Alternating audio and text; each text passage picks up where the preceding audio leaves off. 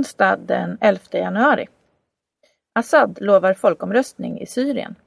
I nio månader har människorna i Syrien protesterat mot landets regering.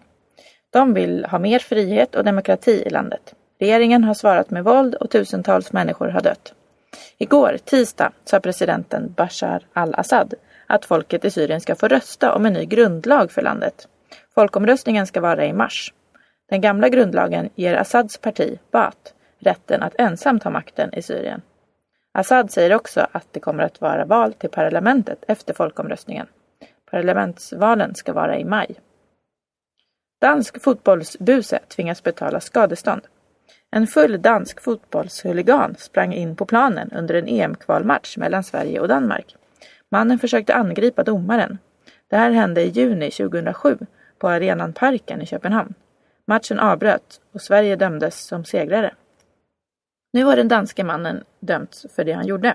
Den danska domstolen har bestämt att mannen ska betala 2,2 miljoner svenska kronor i skadestånd till det danska fotbollförbundet. Fler 15-åringar röker. Rökarna fortsätter att bli allt färre i Sverige, utom i en grupp, ungdomarna. Allra vanligast är rökning bland flickor. För fem år sedan rökte 10 procent av flickorna. Idag röker 16 procent av alla 15-åriga flickor. Det visar en undersökning som Statens folkhälsoinstitut har gjort. Totalt röker 11 av 100 svenskar varje dag. Undersökningen visar också att det är vanligare att röka bland dem med kort utbildning. 18 av 100 män snusar medan bara 3 av 100 kvinnor snusar. 8 sidor TT. Fler hemlösa men färre uteliggare. Det är fler som är utan bostad idag än för sju år sedan. Socialstyrelsen har gjort en undersökning om hemlösheten i Sverige. Det är den första undersökningen sedan 2005. Socialstyrelsen säger att det finns ungefär 4 000 hemlösa i Sverige. 2005 var den siffran 17 000. Att det blivit en så stor ökning beror bland annat på att Socialstyrelsen har ett nytt sätt att räkna hemlöshet. Det gör att fler kan räknas som hemlösa, bland annat människor som bor i lägenheter som ägs av socialtjänsten. Många dödade av bomb i Pakistan. På tisdagen sprängdes en bomb i Jamrud i landet Pakistan. Minst 30 människor dödades och omkring 70 skadades. Det här var den blodigaste, det blodigaste bombdådet i Pakistan på flera månader.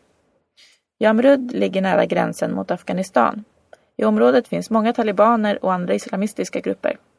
De som sprängde bomben var ute efter att döda soldater som hjälper Pakistans regering.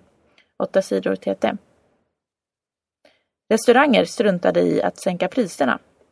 Från den 1 januari sänktes restaurangmomsen, skatten på mat som köps på restauranger. Alltså 1 januari 2011. Skatten sänktes från 25 till 12 procent.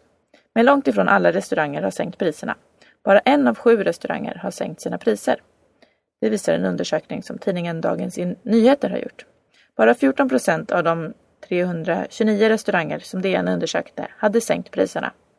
Restaurangerna som DN undersökte ligger i Stockholm, Göteborg och Malmö. Meningen med sänkningen av momsen var att maten skulle bli billigare och att restaurangerna skulle anställa fler människor. Romney vann också i New Hampshire. Mitt Romney har en jättechans att få ställa upp i presidentvalet i USA i höst. Romney har mycket, mycket, eh, har mycket bra chans ursäkta, att bli eh, presidentkandidat för sitt parti Republikanerna. Mitt Romney vann det första provvalet i delstaten Iowa för en vecka sedan. På tisdagen blev det ny seger. Mitt Romney vann överlägset i provvalet i delstaten New Hampshire. Han fick 40 procent av rösterna. Tvåan Ron Paul fick 23 procent av rösterna. Segern i New Hampshire gör att Romney nu är stor favorit till att bli Republikanernas presidentkandidat. Han kan bli den som ska försöka vinna över Barack Obama i presidentvalet. Men ingen av de andra har gett upp i kampen om att bli presidentkandidat. I augusti utser Republikanerna sin kandidat. I november är det presidentval i USA. 8 sidor TT. Svenskarna i Etiopien ber om nåd. I somras greps de båda svenska journalisterna Martin Schibbye och Johan Persson i landet Etiopien i Afrika. De två hade tagit sig in i landet på ett olagligt sätt. De greps i det oroliga området Ogaden där rebellgruppen ONLF håller till. De två svenskarna var tillsammans med ONLF-rebeller när de greps. Etiopiens regering räknar ONLF som en terrorgrupp. Svenskarna anklagades därför för att ha hjälpt terrorgruppen. Straffet blev hårt. Strax före nyår dömdes Martin Schibbye och Johan Persson till 11 års fängelse av en domstol i Etiopien. På tisdagen kom beskedet att svenskarna inte tänker överklaga domen och få en ny rättegång. De ska istället be om nåd. Svenskarna säger att de är helt oskyldiga. De säger att de var i Ogaden för att jobba som journalister, inte för att hjälpa terrorister. Sverige visar toppform inför EM. Sveriges herrlag förbereder sig för EM i handboll.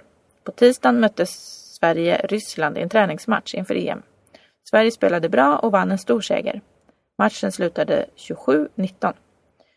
Dalibor Doder var tillbaka i laget. Han är en av Sveriges viktigaste spelare om han är i form. Just nu är det osäkert med formen. De svenska lagledarna har ännu inte bestämt om Doder får spela i EM. Sverige spelar sin första EM-match på söndag. Makedonien är motståndare.